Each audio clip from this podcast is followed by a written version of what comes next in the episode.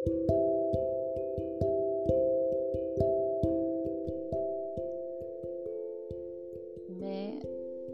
अपनी एक नई कविता लेकर आपके सामने आई हूँ। होप आपको अच्छा लगेगा। तो ये रही। खुदगर्ज एहसास। बिना अल्फाज के तुमको सुनना सीख लिया है। धीरे से पहले मुझे देना, फिर जताना और अपनी प्लेट से आहिस्ता से मुझे खिलाना काफ़ी नहीं है क्या?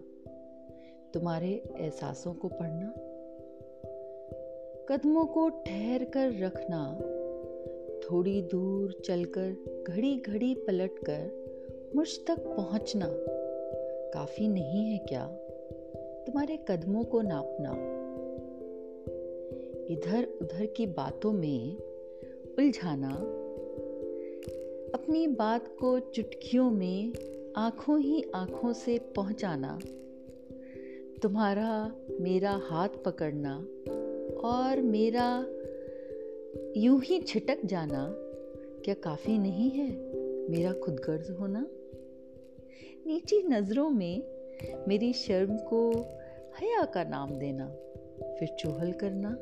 मुझे लाल कर देना। काफ़ी नहीं है क्या? तुम्हारे इशारों को समझना?